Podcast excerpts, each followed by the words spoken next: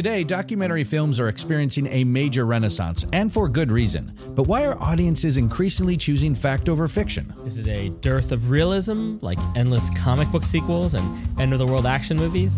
Are viewers choosing authentic storytelling over spectacular visuals and far fetched plots? Or maybe it's because docs f***ing rule. Hi, I'm Paco Romane. And I'm George Chen. and we host SupDoc. We didn't go to film school. We're just two comedians that dork out on docs. And since 2015, we've been recapping amazing documentaries with comedians, actors, and filmmakers like legendary comedians Dana Gould and Todd Glass, Musicians like Yacht and Dan Deacon. and even media stars like Jesse Thorn and Francesca Fiorentini. The AV Club called us enlightening, and Boing Boing said SupDoc is a great idea for a podcast. So find us wherever you get your podcasts or join us at supdocpodcast.com. And follow us on social media at SupDoc Podcast.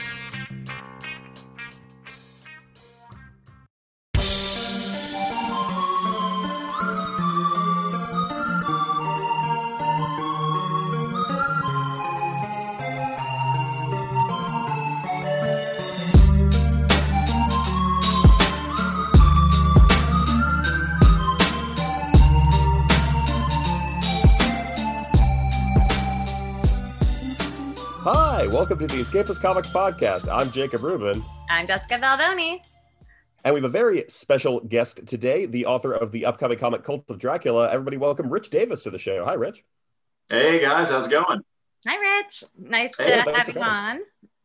Yeah, pleasure to be here. Thanks for uh, thanks for giving me the invite. Totally. Um, so yeah, we're uh, big fans of Source Point Press. Um, we're really excited to have you on, and uh, we'd love to, to tell us a little bit about your comic. Yeah, so- So, Cult of Dracula is a modern reimagining of Bram Stoker's original. Um, it's set within a Charles Manson, Jim Jones inspired cult. Um, I like to say it's witchy, it's weird, it's helter skelter, and a hippie cult dedicated to an ancient blood goddess. If you can't tell, I've said that that line a couple dozen times already. but um, Very rehearsed, but it's very- good. If you've if you've read Stoker's Dracula, you're going to be very familiar uh, with the characters and the settings, or at least the names of the settings. But I promise you, no matter how many times you've read it, you've got no idea where the story is uh, is going to end up. well, I have five copies of Dracula, I think, in my house. Oh, right on. So uh, I love I love a good vampire story. First of all, we are big fans of vampires on this podcast. Me Um, too. in Specifically the Buffy kind, but yeah. yeah, specifically the Buffy kind, but vampires in general. True, true, Uh. Georges Jeanty did a couple of covers um, for uh, Cult of Dracula, so uh, you know he's of course he's very well known for his work on Buffy. oh yeah, And so yeah, right. George is an awesome dude, and I'm a huge fan of anything Joss Whedon. Um, and Buffy was my introduction really to uh, to his uh, to his universe or Whedonverse, I guess. yeah, Yeah. nice. Well, glad that you're a fan of Buffy, and uh, It's a requirement to be on the show. yeah, you have to. I'm sure you know Frank. Frank's been on the show Yeah. a couple times. oh yeah, oh yeah. Uh, for uh, No Heroine, and, uh, Dead End Kids, Frank. Yeah. Yes. Okay, yes, absolutely. Uh, no, just Well- any random Frank. Do you know any random Franks? I know one. I know one random Frank, and so hi Frank. He's- he's listening. He's our biggest fan. Right um, so like you said, it's like a new take on Dracula, uh, or like just the legend of Dracula. So where'd your fascination with like the Count begin? You know, when I was a kid, um, I had an, a weird obsession with vampires from uh, a time when I was way too young to actually be into vampires. Like I was reading Anne Rice when I was, I don't know, like uh, probably 11 or 12 years old. And you should not be reading Anne Rice when you're 11 or 12 years old. It really messes with your brain if you grow up to write to write weird vampire comics. So kids, don't do that. Um, but um, ever since I can really remember, I loved watching old horror movies. Um, and they, the old Hammer films used to come on um, a lot. Um, where I'm from, I'm from a little town in uh, Tennessee called Sparta, um, tiny little town in the middle of nowhere. And you know, back then my parents didn't even have cable, and um, you know, so we would get like the over-the-air stuff, and uh, they would play those Hammer films late night on the weekends. and I just became just such just drawn into the Christopher Lee um, performances, and of course, you know, you go back and you watch Bela Lugosi, and it's fantastic. Um, uh, but really, since I, as far back as I can remember, I've really, really been into the vampire mythologies, and Dracula um, seems to be the one vampire that tie it all together um, because so many people draw from Stoker's definitions um, of the things, the, the, the concepts and the themes that he put forward. So many other people like Anne Rice um, and others have really just drawn from that. So I think uh, Dracula becomes kind of the um, um, the patient zero for our modern vampire mythology, and that's one of the things I wanted to explore in Cult of Dracula as well. Right. Um, yeah, I mean, and bringing a cult into it is such a, like a new idea. That's what I really liked about yeah. it being so different. Um, and I really enjoyed it. And I, like you said, I have no idea where it's going. Um, yeah, so I thought that was a really fresh take on it. And I really enjoyed the first issue. Yeah, and you know the cult aspect was um, uh, also stems from kind of a childhood fear that I had. I watched the movie Helter Skelter um, and I remember the actor who played Charles Manson. He had these really just terrifying eyes. And like even right now, as I'm recounting that, I'm seeing those eyes in my head um, because it just scared the shit out of me. And um, you know, um, then I would later start you know looking into Charles Manson and find out what uh, what really went on and just how gripped an entire nation in fear. I mean, kids living all the way across the country were terrified that Charles Manson was going to break into their windows, steal them away, and murder their families. And you know that that that's a powerful uh, presence. So you know that just uh, kind of wanted to tie those two things together. You know Manson and the you know these cult leaders who have this power over people that they'll make them do horrible things, make them commit murder, um, make them commit mass suicide. I mean, Jim Jones made parents, you know, inject poison into their children and watch them die. And so that's always been one of the most fascinating things about vampires it, to me is that they have this ability to seduce and manipulate people and make normal good people do just horrible, horrible things, just like cult leaders. And so to me, it seemed like just a, a perfect marriage to bring those two things together and explore them in the book. Yeah, absolutely. That's really cool. Yeah, I never thought of it that way. Um, what other uh, what other movies or comics did you draw from? I mean, I noticed you have like a good like noir like detective vibe mm-hmm. too. Are there any other uh, ones that you're inspired by? Absolutely. Um, I'm a huge Quentin Tarantino fan. Um, again, I watched Tarantino films when I was way too young. My parents really didn't monitor what I read or watched. Um, so, yeah, me either. We have that Anne Rice thing in common. So, um, so you know, and Joss Whedon's dialogue um, has influenced me a lot. Not to you know suggest in any way that my my dialogue gets onto his level, but it's definitely I, I, would definitely strive to do that because I think both Tarantino and Whedon have just incredible quippy dialogue, and I really wanted that to um, uh, come across in my book as well. I really wanted the characters to have real conversations, and you know, for readers to be able to hear the conversations in their head, and like each character have their own unique voice. So um, hopefully, people are going to notice. Um, inspirations from uh, things like Pulp Fiction, Reservoir Dogs, and uh, when you get deeper into the book, there's going to be some uh, some uh, things I drew from like Kill Bill um, and uh, Joss Whedon's script on Alien, uh, Alien Three. Um, so things like that. I think you'll definitely see those influences in the book. Um, at least I hope they come across. Um, but well, yeah. yeah.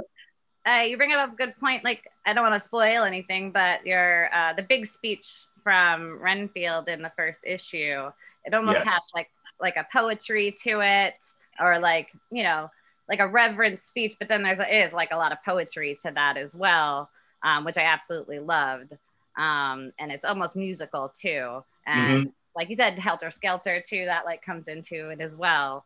Um, so yeah, that's why I also why I asked that question too, because I do get a lot of that. Right, and you know, Manson wanted to be a musician. Um, Right. And had he, you know, been able to go on tour with the Beach Boys, we may not know who Charles Manson uh, was to this Right. very day. Um, but you know, he was a he was a failed musician, and so in creating Renfield, who is very heavily influenced by Manson, um, I wanted that kind of musical quality to his voice. I'm glad you picked that up.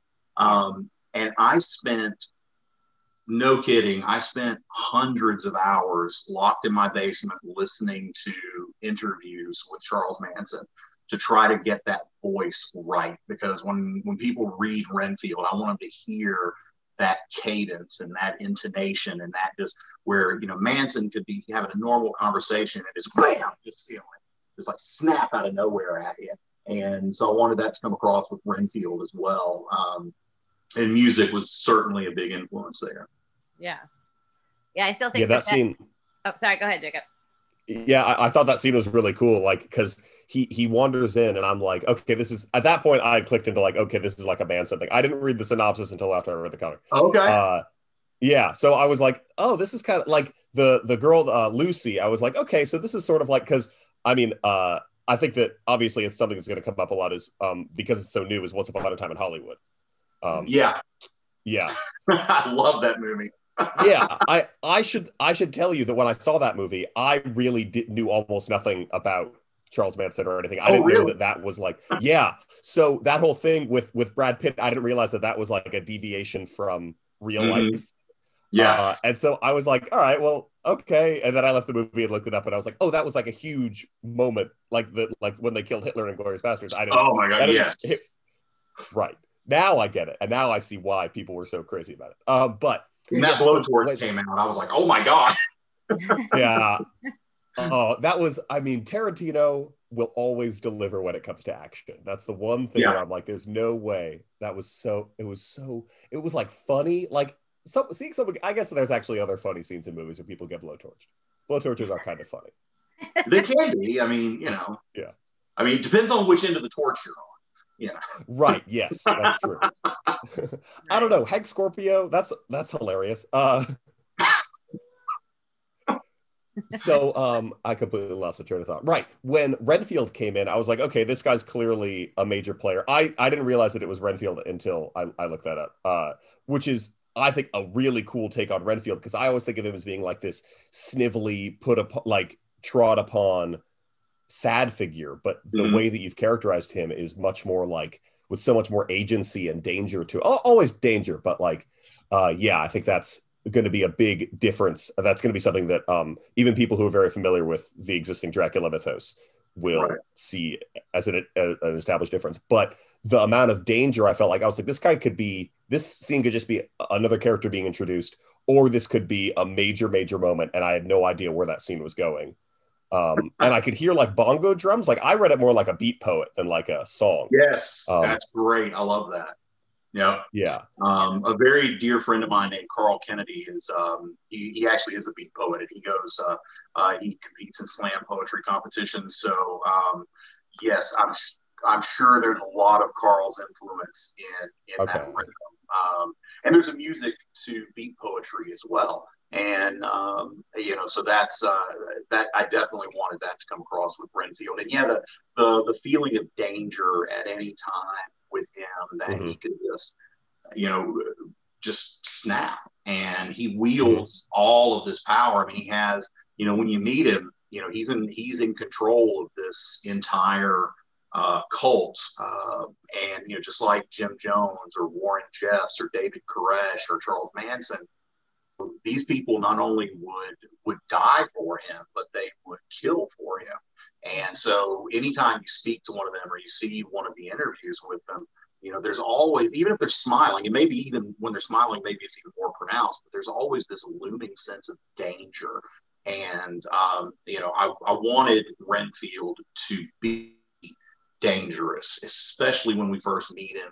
Um, and just completely unpredictable. So, and um, you know, you've read, so you know the, the the exchange he has with Arthur there, and how it just comes out of nowhere. Um, and Yeah. yeah, that, that he's been such a fun character to uh, to write. um, and probably one of the most difficult ones to explore because his his mind is just it's fractured in so many ways. And uh, we do explore how it got fractured and how he got there um, in later Oh, issues cool. Of the book. Yeah. So Tom Waits will always be my Yes. my Renfield. Bram Stoker's Dracula, the Coppola film, is probably probably one of the most seminal films in my life. I adore that movie. Um, so good. you know, yeah. I know some of the special effects don't hold up today, but I mean, he did so much of that work within the camera, you know, and just Oh, yeah. the the ground. He just he pushed the envelope so far with with what a vampire movie could be, and um, you know, even even Keanu Reeves's uh, performance hasn't. Um, you know, it, it's not as bad as I remember it, you, it, it, being a long time ago. You know, I still So- uh that's the one thing that ruins it for me. He- he's very he's very stilted in that in that movie, and they you know they just didn't give him a whole lot to do. But the rest of the film, and you know Gary Oldman, um, Oh yeah. I, Winona Ryder was fantastic. And, uh, Yeah. Um, the supporting cast, uh, uh, Anthony Hopkins as Van Helsing, uh, you just can't beat that. Yeah. Everyone else is great. I'll just I'll never understand Keanu Reeves being cast in a period piece. Yeah, he he was a pretty face, and he was the it boy at the time. Right. Yeah. So um, Uh, he went to a lot of periods in Bill and Ted, so he could play anything. fair enough. there. He was probably the only actor at the time, other than Alex Winter, that had actually traveled to the Victorian period. So I mean, you know, yeah. I, Let I us defer not to you. forget. Keanu Reeves was perfectly cast. right. We'll never They cut out the scene where he meets Dracula. They were like, the movie's too long. Right? Yeah. Yeah. Yeah. we got we got to cut something, and unfortunately, Yeah. we uh, can't be Napoleon. So Right. Yeah. It's got. We got to keep Genghis Khan in here. It was either Genghis Khan or Dracula. Yeah. right. So sorry, Dracula, you got to stay back. And Dracula couldn't come out there in the day in California anyway, so he wouldn't have been able to help him with the project. Right. Yeah. Yeah. Although the water park scene with Dracula would have been really, really great. Wait, can he come out during the day?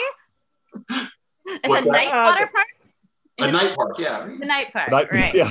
the night water slide park Wa- only. water park at night is like a nightmare. Oh my god. It is. Like fluorescent lights. It's Yeah. just a, it's a would adult only water park. That would be so creepy. Didn't they have Yeah. that at like? Did you guys watch that Action Park documentary? I haven't, no. Haven't watched it. I think they Well, actually the- had that where they would close it down at night, and then it would be like now the nighttime, and it's just for like adults, and like the kids would go home. Oh wow. Wait, yeah, the the documentary or the movie with Johnny Knoxville about? Action no, the Park? documentary. Oh, okay, no. Oh, But Well, I'm I, I mean that that place is a death trap. Like was I've, a I've seen. I've read so much Yeah. about Class Action Park, right? Is that what they call it? Yeah, class Yeah. action. Yeah. Yeah. Great. I like how I know podcast listeners you can't hear, but I've turned this light on on our Zoom, and it's literally just made it darker in my room. Kind of adding that eerie ambiance. They heard the switch go on. yes, I had to look like a vampire. Which uh, actually, uh, for telling uh, some home stories here, uh, when Interview with a Vampire came out, because I was obsessed with Yes. uh, those books as well. Uh, my dad was going to take me to go see it because we saw very awkward movies together when I was a kid, and I dressed up for it and like painted my face like in as white as I could to be goth. When I think it was 11 when that movie came out, maybe. Nice. And uh, he was like, "Absolutely not. Go, go wash. Go wash all of that out." But I was cosplaying before there was cosplaying. before cosplay was a thing, yeah, you Yeah. were a trendsetter. Anyway, Well, I how- was, I was. How old was how old is Kirsten Dunst in that movie? Is that Kirsten Dunst? yes, She was young, yeah. She was. really young. I mean, she what was she? Maybe twelve or thirteen when she did Yeah, that. Yeah, maybe. Yeah. Yeah. I mean she she Yeah. seemed so much younger. Yeah. Like in my head, she's like eight, but that can't be right. No, Well, no. that you know, Claudia is supposed to be what five, I, I believe, in the book, right? Yeah, she's maybe five or six. Yeah. So they really, you know, they really. uh She did a good job, um, you know, playing her age down. Of course, she was young and innocent at the time, anyway. But um, yeah, I, I thought she actually did a really nice job as Claudia. She did. Oh, she was great. Yeah. Yeah, she was amazing. That is a good vampire movie. Solid. Yes. Uh, Mhm. Brings me to my next question. What is your favorite vampire movie? Actually, it is Interview with the Vampire. Oh, Um, so go. we were just talking Nice. about that. Um, and Bram Stoker's Dracula would be a uh, would be a very close second, um, and then um, Brides of Dracula. Um, Ooh, the a Hammer good choice. Is a Yeah. great one. There's a lot of really good Hammer films, um, but Brides really stands out to me. I think. Oh yeah, that's that's a great one. Jacob, what's your favorite vampire movie? Uh, man, I'm trying to think of like because I haven't seen. Unfortunately, now I really want to watch. I've never seen Bram Stoker's Dracula. I haven't seen Oh. Interview with a Vampire as an adult, so I really should rewatch it. Uh, man, I'm trying to think of like. I don't. Oh, uh, uh, Leslie Nielsen, Dracula Dead and Loving It. That's my top one. Of course, yeah. Yep. That's a good Uh, one. No, there's got. I, this is so weird that I can't. I, I can't really think of any vampire movies I've seen. Have you seen Near Dark? That's my favorite one. Lo- oh, Near- Near you're Dark? gonna No. love issue three then because there's a there is a very solid Near Dark reference in there. Oh, sweet. Yeah, Gotta love Bill Paxton. Oh yes, Ugh, that, that movie is fantastic. it's so good. Yeah. Love it. I- Interviews also right up there. It's so hard to choose. Right. Ugh. Interview interview still stands out to me because the like when uh, when Lestat is first uh, turning Louis and they're in the they're in the cemetery in New Orleans and the um, the statues start to come you know like you see their faces change and everything Mhm. becomes brighter when he sees with his vampire eyes that still is just burned my brain as Oh, yeah. such a gorgeous scene It really and is. um, yeah, and I, I love the um, just the uh, the the pacing of the film. Um, it, it- it's just wonderful, and they the relationships between the characters, and you know, even Tom Cruise was not. He, he was kind of held in check and wasn't totally Tom Cruise in the movie, you know. Oh yeah, So I, exactly. yeah, I, I adore Interview the Vampire. yeah, it's great. Uh, worst vampire movie. Um, oh gosh, I just forgot what it was called. Um, Vampire Land. Um, and if anybody out there knows the guy who made this movie, I want to meet him one day because I want to thank him for making this awful movie. Because now, have you either of you seen Vampire Land? No, I've seen Stake Land. Right now, Stake Land is wonderful. Vampire Land is awful. Um, so the costuming straight up came from Spirit Halloween. oh, nice. Like, white face paint. You probably, when you went to see Interview the Vampire, you probably could have like auditioned for Vampire. Land. Awesome. And so these vampires, they show up in, they, in this little small Michigan town, and they're like they're like harassing this girl for for no reason, but they're just stalking her all over town, and we never find out really why. And then all of a sudden, the moon blows up. And nothing happens. Uh, like, you know, the earth doesn't tilt off its axis, the oceans don't go crazy, but the moon explodes Mhm. and then um, she runs more from the vampires, and then all of a sudden she's escaping the town. And right as she's crossing the bridge to get out of town, she gets attacked and uh, gang raped by the four horsemen of the apocalypse. Shit. Well, uh, yeah. And so, and the movie is just god awful terrible.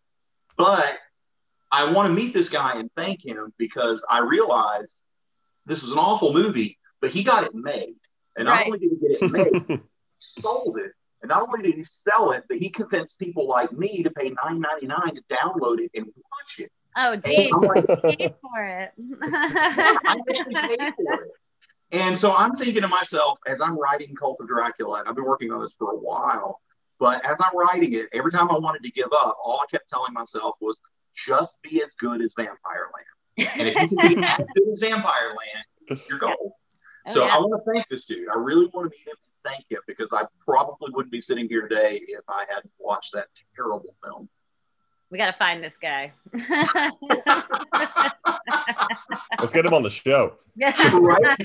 If you do, please call me I will. We'll get on it. because I want to thank Actually, him. he's trying to he's trying to enter the Zoom room right now. I'm not. We're not ready. I'll wait. Uh, I have to go Queen of the Damned. I'm going to stay with Anne Rice. that movie is Oh. terrible. right. But Marius was perfectly cast, right? That's true. Yeah. Poor Aaliyah. R.I.P. Yeah. but it could have been oh, so good. That's why it makes me so mad. mm, yeah, no, the, I mean the the book is amazing. Uh, Yeah. and I- I don't know how they butchered this film as badly as I mean. I left the theater angry oh yeah, me too. after watching that. I mean, I was pissed. Yeah. and oh, I so remember, I good, just- good choice. yeah, yeah. Jacob, did you think of your best vampire film yet? Yes, I did. I had I, I of course. I can't believe this wasn't like the first thing that popped in my head. What we do in the shadows. Oh yes, fantastic movie. That's great. Yeah, It's It's great. so good. We're werewolves, not swearwolves. That's like yeah. I that's haven't, such a I haven't watched the show yet, Uh, but it's just it's hysterically funny, but it's also Mhm. really uh, really clever. in, You know the way they deal with like psychic vampires and things, which you know that that's been uh that that's something I don't think that gets explored um, enough in fiction. Um, you know, it's kind of a popular modern concept that you know uh, vampires don't um, exsanguinate their their victims; they just they drain them, you know, emotionally mhm. and um, yeah, and that we play with that a little bit in uh, in Cult of Dracula too, kind of the, the psychic weight that a vampire can put on their victims. yeah, I can see that definitely with the cult aspect. Mhm. Um, definitely. Just thinking about cults makes me drained. So yeah, yeah. also because I watch too many crime shows all the time. right. Especially before I go to bed. Hmm. Oh. Oh, God. That's dangerous. Oh wow. It is dangerous. I know. I like. Why do I watch Law and Order Special Victims Unit or like a crime show as I go to sleep? It's not healthy. what kind of dreams do you have? Really bad ones a lot of times. I, I, I totally, totally see that. I also write, so it helps me think of things or new ideas. Well, there you go. Yeah. Okay. I, okay. I can dig that. It's not you're not torturing yourself. You're researching. Exactly. Yeah. Fair enough. However, this isn't a movie character, but one of my favorite vampires in fiction, full stop, is Cassidy in Preacher. yes. Um. And Love. I got a bit of a Preacher vibe from this comic. You know, um, yes, uh, Henry Martinez is my artist, and um, very early on when we were talking, um, he uh, it actually was a conversation about well, you know, because there's a church in the kind of opening uh, establishing scene, and so I'm, you know, and so Henry messages me. He says, "Okay, so what does a church look like to you?" And I was like, "That's an odd question, you know, because coming from the South, you know, where I'm from."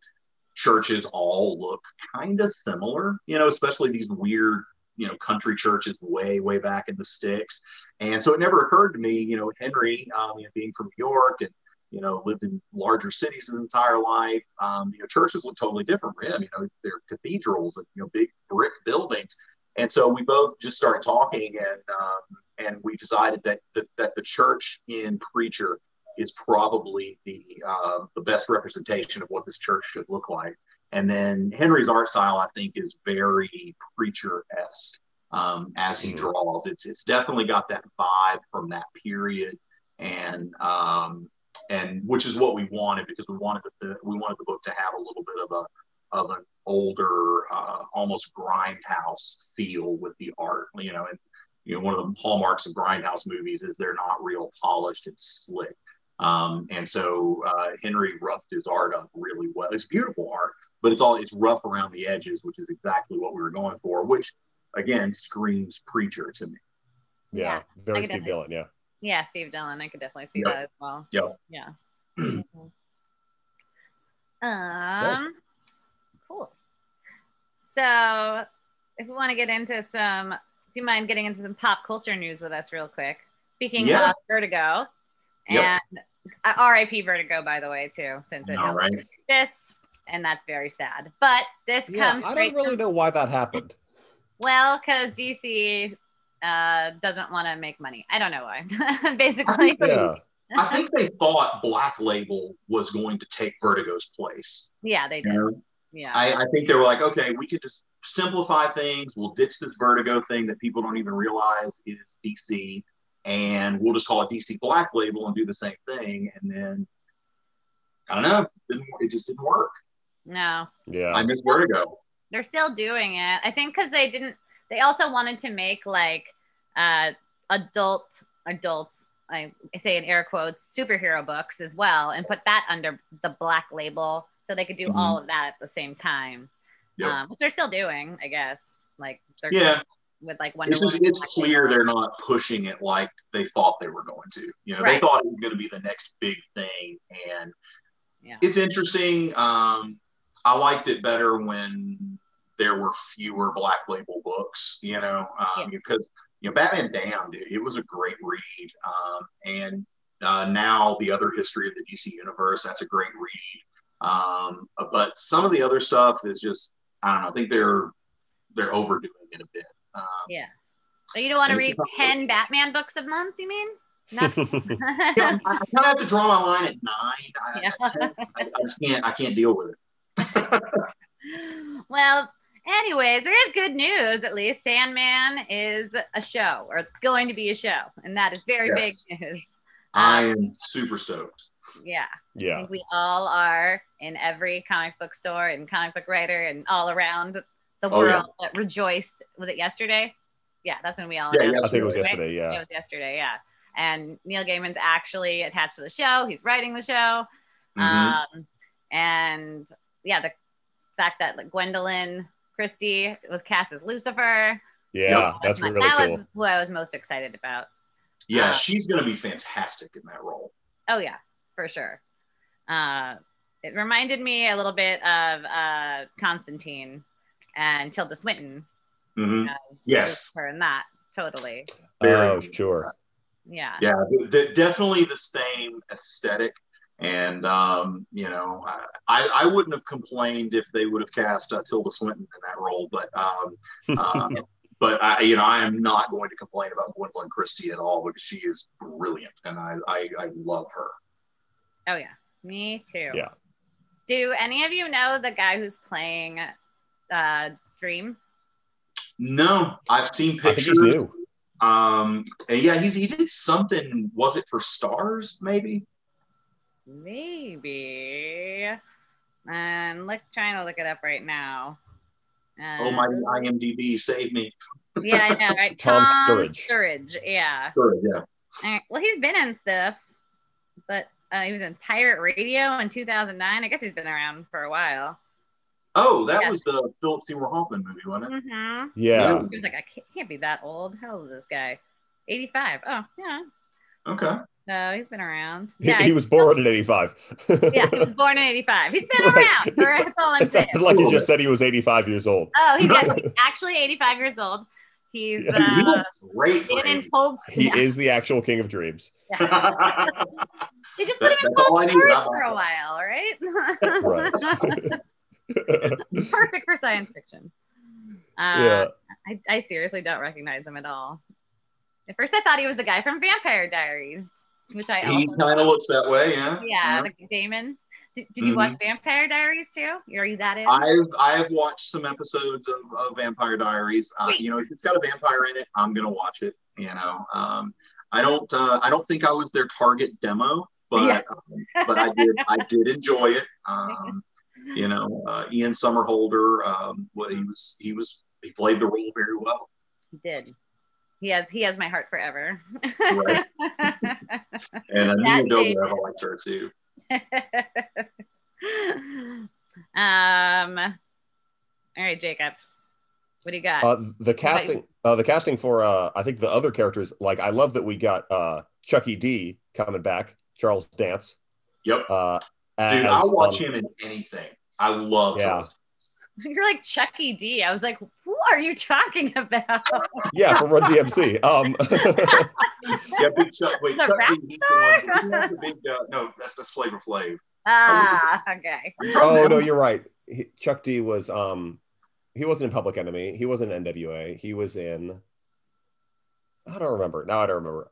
I really should. I thought this, but blanked. I know he. I know he was a, an Yeah. '80s rapper. So Well, we're all now too white to answer this question. Yes, He was a Public Enemy. It was him and, and Flavor Flav. I was okay. I was almost We're there. right. Good Um, job. and he's playing the uh, guy who like traps Dream at the beginning of the series, hmm hmm which Yep. I think is like, oh, of course, that's such a like I mean, I can totally see uh, Tywin Lannister doing something like that. Absolutely. Uh, Yeah. So I think, yeah, and he'll he won't be around very long unless they're like kind of going the preacher route where they'll like make him like sort of a recurring antagonist for the first season and then get rid of him or something. Mhm. I did hear there are, so they were filming and they, uh, Neil Gaiman tweeted out that they were filming 24 Hour Diner, which is the, which is issue number six. Mhm. Um, Yeah. one of the like most fucked up issues too. So I don't know if they Mhm. actually are going issue by issue. Maybe. You know, I, I I don't see how you could, um, you know, because it, they, no, I, I, you know, they'll they'll have to break it up. I mean, I would imagine, you know, but there you couldn't go sequentially issue by issue and tell a coherent story. I don't think not in not in the TV format. Be interesting to try though. it would be. I mean, yeah, Preludes and Nocturnes. I don't think would work that way. I think Dollhouse would work that way. Dollhouse, would yeah, Yeah. Yeah, It's- more it's of that like I serial killer story and yeah, Yep. uh, which Yep. is my favorite one. So I hope they. I love Dollhouse. Yeah, um, Yeah, same here. I I actually when I recommend people pick up Sandman, um, I I'll probably you'll probably throw something at me here, but I oftentimes recommend that they skip Preludes and Nocturnes and just go straight into Dollhouse. And I actually um, would not throw anything at you. I recommend that a lot too. because Preludes and Nocturnes was kind of weird trying to tie in um, the Justice League, and I'm like, Yeah. what? yeah, this doesn't so I'm glad they Yeah, they- abandoned that really quickly and made it what it became. Um, Yeah. because Sandman is just it, it- it's one of those absolute must read uh, comic book series for any anyone who wants to really explore what comics are capable of. Um, Oh, I mean, it just it, it stretches the genre and the medium uh, uh, like nothing else ever does. I mean, it's incredible. Oh yeah, absolutely. And the fact that he was exploring things in '89 that no one else would touch, Mhm. too, um, Yep. whether it be in politics or, I mean, like I said, in- in 24 Hour Diner, I mean, he does, tra- you know, pe- people who are trans, um, Mhm. gay, or just LGBT stuff in general, um, and women who are abused, you know, stuff like that. And nobody else was writing stuff like that, really. No, I mean you couldn't. I mean they would they wouldn't allow that type of stuff to be written, um, you know, because uh, they, they would they were afraid that audiences wouldn't uh, you know wouldn't read it, and you know Right. Gaiman he, he took some big risks with uh, by doing that and was well rewarded, and we as comic book readers were extremely well rewarded for it. yeah and i think now obviously like anybody can open up and write stuff like that now too so Yep. which is great Yep, he blazed the trail. definitely Yeah. Yeah. Uh hey jacob you had some x-men stuff you wanted to talk about right Oh, yes. Uh, I think this is a very interesting thing that Marvel is putting an aspect of the X Men book uh, up for vote. Uh, you can vote for the character. They, they give you a list of 10 characters, and you decide which one you think should join the team. They don't tell you who else is on the team, but they say that of these 10, only one of them will join. Uh, and then there's a whole lot of copy in this thing about how, like, you could change the course of the history of the X Men, and, like, sure. Uh, but- didn't hickman just X Men that fan vote Right? He, he Huh? literally just did that.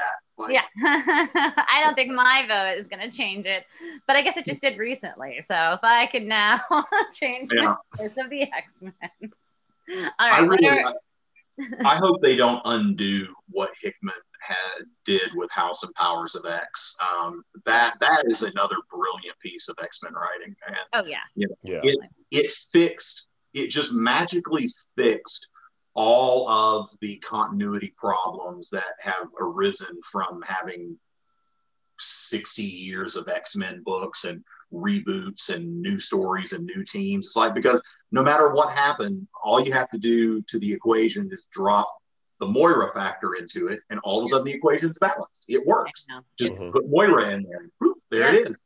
And so that that was a stroke of pure genius, and I, I do hope they don't they don't muck around with that too much because it, it just solves so many continuity problems. I know, I completely agree. And then also the whole, oh, if an X-Men dies, we can just reborn them. Yeah, That too. I mean, Yeah. throw a new one. They, Creepy. they but were doing that before, but now they're just like, we don't need to explain it. We just have a system. Yeah. yeah, now well, yeah, now you have an explanation, and so they don't have Yeah. to waste ink writing an explanation. They just say, you know, Yeah. we're out here, we had a seed. You know, here we go. Although it's crazy they did that because now I remember that a few years ago, the death of Wolverine story arc was like a huge deal, and we sold a whole bunch of copies of that. And Yeah. people were mm-hmm. like, "Oh my god, they killed Wolverine! What are they gonna do?" And we know that he's gonna come back, but like, Right. it's important to see like, okay, how is Marvel gonna decide that Wolverine is dead and dead permanently, and what does that mean? And now we know that they can never do stories like that. No. They're just Yep. like, we're not Yep. like no X Men character will ever have a death of Nope. again.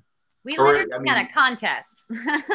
Yeah. yeah. And I remember reading Death of Wolverine, and I was like, I was like, okay, I have seen on a comic panel drawn by Humberto Ramos, I have seen Wolverine literally vaporized, and somehow his healing factor brought him back. So you're going to tell me that just encasing him in adamantium is going to kill him?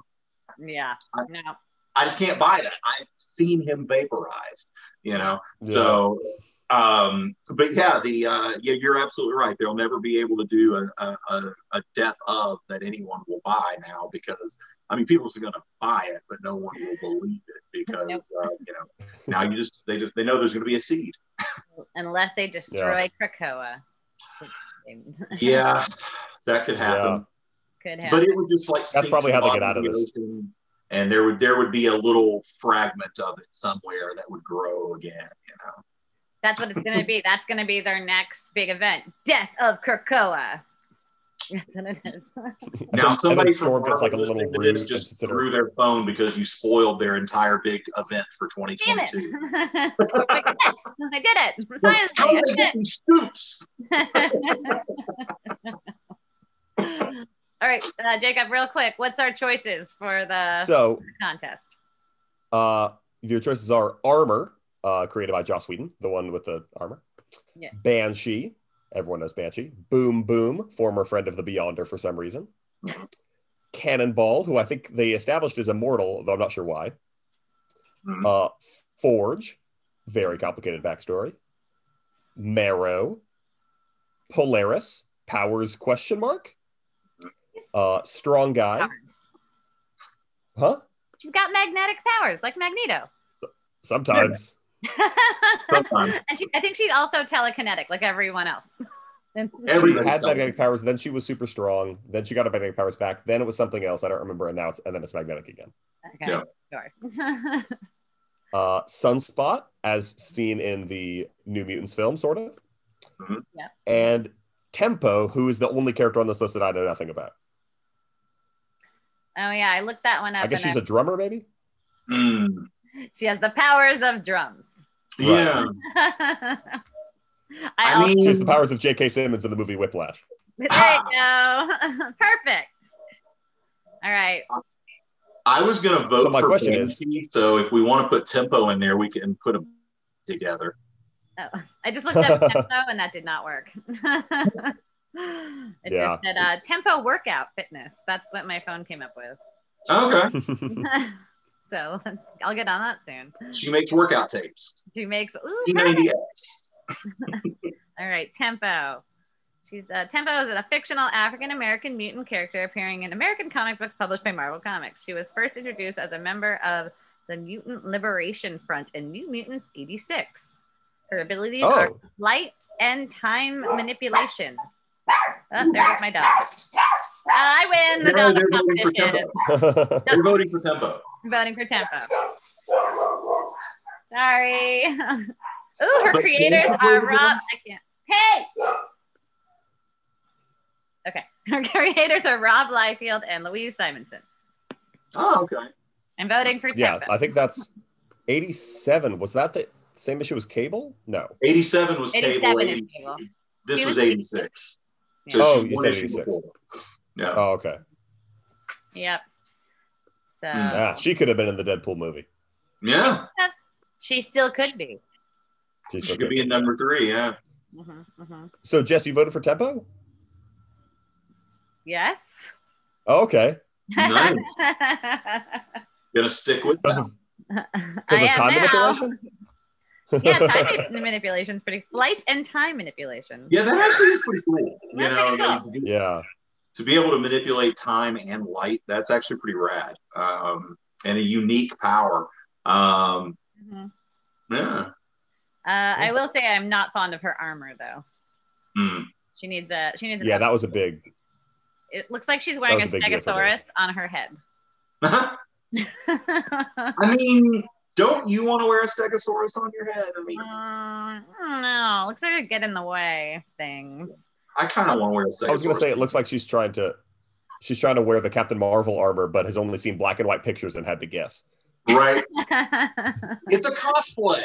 it is. Yeah. There you go. She's a cosplayer who just randomly found out she's actually a mutant. and now she can manipulate time, go back, redo Right. it. Right. Pick something Fix her costume. And so, like every amazing cosplayer, she's going to just constantly be going back and constantly fixing her costume because it's never good enough for her. Right. Perfect. Man, I think we just wrote an X Men book. I think we did. Copyright this shit now. They could retroactively have that. They could say that for the Wasp, and that's why her costume is different every panel in the '60s. that was Yeah. from Brilliant. a lot. I really love If that. So I- he owes us a thank you. Uh, I voted for Strong Guy because I like him. Strong Oh, guy. Yeah. Ugh. All right. I won't. I won't harp on it. All right. What are you going for, Rich? I'm gonna go with Banshee, um, simply because uh, it just doesn't fit any of the other character molds that are in the, the main X Men team. So, um, yeah, I'm gonna go with Banshee and the the awesome, uh, awesome power of the voice. Is it also because Yeah. he was a zombie recently? They Maybe. just brought- they just Maybe. brought him back from the dead recently. yeah, I mean, but everybody's come back from the dead in the X Men universe. Yeah, And a bunch of them have been vampires. Yes, that's yeah, true. yeah. Yeah, my Storm. birthday issue of yeah was Storm when she was a, a vampire. Jubilee. That was badass. I do believe. It was badass. And actually, I think that's it. oh, yeah. no, there has to be more. And Yeah, Wolverine uh, was Lord of the Vampires in a What If universe. So That's right. oh, Yeah. cool. Mhm. that Oh. was a good. Would would Wait. Would the Curse of Vampirism work on him because of his healing factor? Ah, whatever. It's comic. Yeah, they. I, I don't remember how, but they dealt with that in the in the book in the comic. So uh, that that is actually a valid question to ask, Hmm. and uh, it, but it was covered in the in the comic book. Uh, real quick too, and we're gonna have to wrap up pretty soon. But uh, are you going to see the Morbius movie? Oh yeah, I'll see it. I mean, it's a comic book movie, so I'm totally gonna see it. Um, Mhm. and um, yeah, I, I I think it it's got potential. Um, you know, um, I like uh, I, I I like anything Spider-Man. I, I'm a kind of a sucker for that. I don't do a lot of superhero comics anymore. Um, I like more of the genre stuff, but I still have a soft spot for uh, for Peter Parker, and I, I love Miles Morales. Um, and so anything that's got to do with Spider-Man, I'm probably gonna love it. Yeah, it's just Sony. I have a bad Yeah. feeling about it. Yeah, Also, Morbius and a living vampire. I was never on board. yeah. Yeah. I will definitely go see that new Blade movie though. Hell yes. That looks awesome. Ali. Oh my God, yes. I know. How did I think about Blade? Uh, Right? My top vampire movies. Ugh. oh, that's a solid. It's a solid vampire movie. That's when I Mhm. met Kris Kristofferson. I just watched Blade, and I was like, "Hey, Blade was really good." He was like, "Thanks." That's the entirety of our conversation. Wow. Wow. I was sitting behind him at a pro wrestling show that his son was in. That's Hey, but at least you got a thanks. I mean, you know, he yeah. totally just blown you off. You could Yeah. have, yeah. Yeah. I didn't know you met Kris Kristofferson. Yeah, I I posted know the photo. I his, his son's a pro wrestler. He goes by Jody Warpig, and I went to an APW show in Daly City and happened to sit behind him. Uh, and during the break, all these people were coming and taking his picture, and I was like, "Who is that? Oh shit, Kris Kristofferson." So I, yeah, he doesn't look at all like he did Blade. He- What his Uh, shirt was on, which he didn't wear a shirt for the whole of Blade, if I recall. Right. Probably, yeah, Yeah. that's right. Was he in He was Blade cut two? in that movie. No, he died in Blade so. one. Or it Yeah. wasn't called Blade one. It was just called Blade. He died, right? in one. No, he Imagine was. the Um, balls. Oh, he died, but then he came back for for three. That's Uh, right. That's what it was. Yeah. yeah, yeah, yeah, yeah, yeah. Okay. Cool. I think yeah, it was three. He came back for. Yeah, Okay. So- and it's been a while since I've seen those. Yeah, I know. Me too. They're always on something, and I'm just like, well, there's probably something better. Yeah, and you know, I think that's part of the problem why I can't remember which one's which because they are always on. So I catch them now in pieces. So it's hard. It's hard to remember which movie I'm watching. yeah, exactly. It's just the Right. Blade universe. the one with Ryan Reynolds is three. That's what I, I know that. Yeah. and uh, Triple H and his uh, vampire Pomeranian. right. Best one. Yes. I Yeah. How can you not love a vampire uh, Pomeranian? I know. I He's got. Triple H has metal fangs in that for like no reason, right? Just because it looks dope. Just because, I mean, Yeah. because it's metal fangs. I mean, Yeah. Makes him more badass. Yeah. Yeah. if I were if I were a badass vampire with a Pomeranian, I, I would want metal fangs. You know they'll actually put metal, uh, like caps on your dog's teeth now. Really? Yeah, you can get gold Really? ones, or you can put a diamond on your dog's tooth, or yeah, so they would look like metal fangs. Sorry, That's- Ra- random fact. I That used pretty awesome. yeah, I used to work in dog dentistry. It's like three grand though. I, I don't think I'm going to be doing that for my dogs anytime yeah. soon. oh I'll get some like aluminum foil and put it on there. And, you know. Oh my god, that would hurt so bad. I wouldn't do that. Don't worry. I really wouldn't. Silver spray paint like in Fury Road. Then you're good. there you go. That would There we be go. you can use Probably clean- worse. Yeah, probably worse. Yeah, definitely worse. All right. Uh, we have one last question to ask. We ask all of our guest lists as long as we remember. oh, could we still do this? like I said, as long as we remember. Right. all right. Um, Aquaman, beard or no beard? I like bearded badass Aquaman. Yeah, me too. I don't think, Yeah. especially now that we have a real Aquaman. We started this way before Aquaman ever had a movie, Yeah. um, and he looks much better with a beard. That's just what he looks like now. I don't ever want to see clean shaven Jason Momoa. I don't think my brain would be able to process it. No, that would be weird. It would be weird. I mean, that'd be really weird. It would be Thor, beard or no, or no beard. No beard for Thor. Yeah, Ah. that's because uh, I definitely go Chris Hemsworth.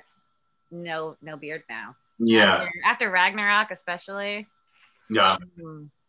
I was just watching a really has a bad horror movie with his brother. I just call him No Hemsworth because he's the one. Yeah, it was really. I can't even uh, remember the name of it, and I was literally watching it two hours ago. You know, when I when I pulled up when I pulled up the Wikipedia page for the Sandman show, he was considered to be Morpheus. He was like he made it to the three finals. What? Really? Not the brother. Yeah. Yeah, not Liam Hemsworth. Not Liam. No, Oh, it goes we Chris Hemsworth, Liam Hemsworth, and then no Hemsworth. right. and wait, is he the one? Was he one? Was he on Westworld?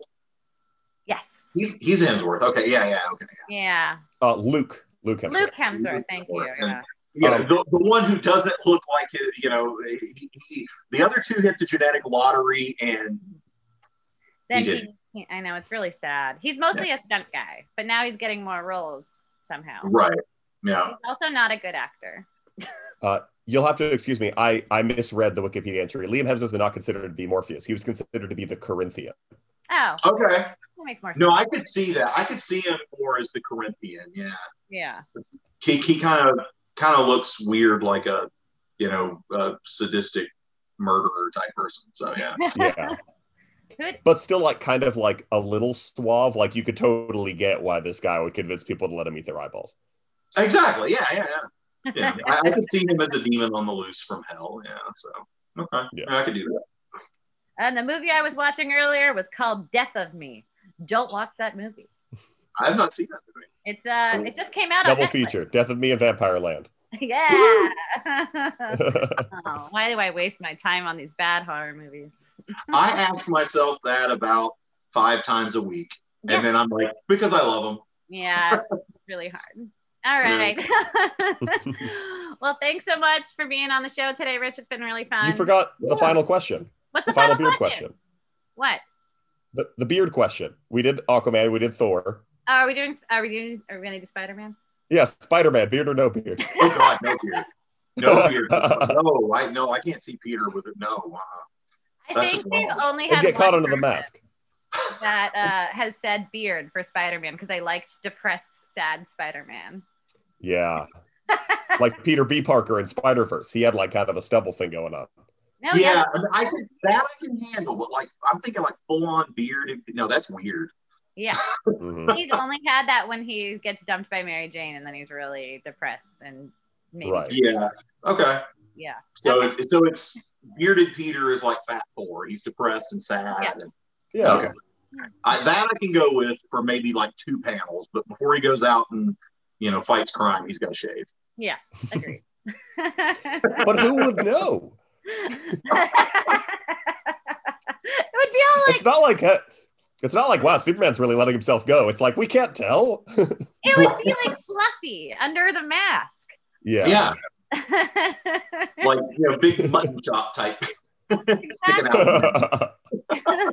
also, could you see Tom with a beard? No, No. yeah.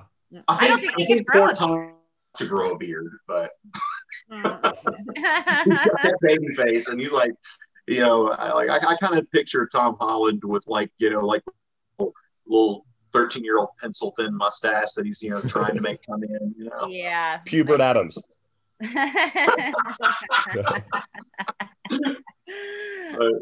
could could there have been a more brilliant choice for Peter Parker than Tom Holland? Oh my god. He's He's amazing. just perfect. He's great. Yeah. So good. All right. He even did a Queen's accent in the first one. Oh my God, Yeah. Jacob, again with the Queen's accent. You love I it. will never let it go. You'll never let it go. Stop doing it. All right. I'm going to close this out again. We really thank you for being here. It's been a lot of fun, Rich. Thank you for having me. This has been the Escapist Comics podcast. I'm Jessica Velavoni. And I'm Jacob Rubin. Thanks again, Rich Davis, for coming on. Cult of Dracula is the name of the comic by what's the company? Source Point. Point Press. And Source when does Point it come Press. out, Rich? Uh, it hits store shelves on March 31st, so it is available in uh, Diamond's Preview right now. Uh, we have covers uh, from Gyula Nemeth and Shannon Mayer available.